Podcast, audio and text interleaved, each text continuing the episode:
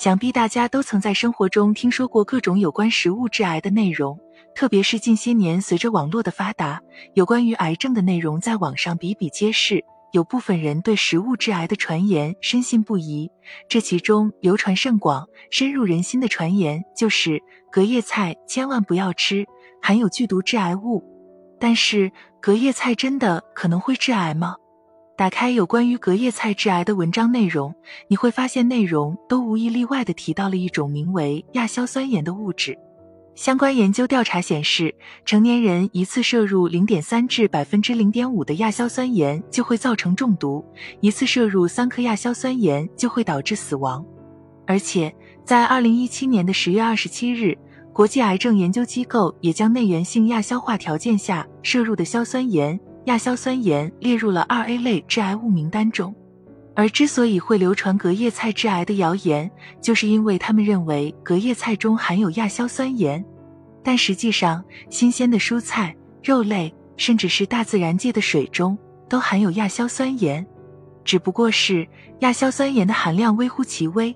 俗话说得好，越过剂量谈毒性，其实就是耍流氓。有大量的实验针对隔夜菜进行过调查和研究，结果发现，经过了一夜放置的隔夜菜，其亚硝酸盐含量也远远达不到中毒和致癌的标准，特别是隔夜热菜亚硝酸盐含量极少。所以说，隔夜菜会致癌，其实本质就是谣言。不过，这也并不代表隔夜菜的食用就是绝对安全的，毕竟食物经过了一夜的放置，在保存不当的情况下，可能会出现变质。细菌滋生等问题，食用后容易增加肠胃感染的风险。因此，想要安全食用隔夜菜，大家应当做好以下几点：一、密封保存。刚加工熟透后的饭菜，经过了高温煮沸或爆炒，还尚有余温的时候，可以有效抑制细菌的繁殖。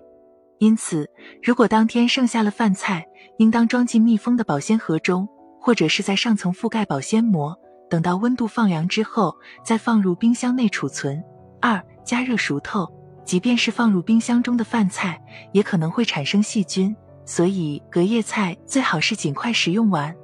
同时，为了食品卫生保障，在第二天加热时，应当将饭菜完全加热熟透。特别是海鲜一类的食物，容易滋生大量细菌，所以必须要完全加热才能二次食用。三、隔夜凉菜处理。通常情况下，食物中的蛋白质、碳水、脂肪和矿物质相对稳定，即便是二次加热之后也不会轻易损失，所以肉类食物可以二次加热。但是隔夜的蔬菜却不同，加热容易造成维生素的丢失，而且隔夜的凉拌蔬菜不能二次加热，且蔬菜容易产生亚硝酸盐，因此不建议大家食用隔夜的凉菜。最后还要提醒大家，粮食来之不易，即便是现如今的物质条件在迅速飞升，但也不代表我们可以肆意浪费。为了不造成食物浪费，大家每次做饭最好是掌握全家人的饭量，做到够吃不剩，将光盘行动进行到底。而如果是有剩菜或剩饭，也可按照以上方式进行处理，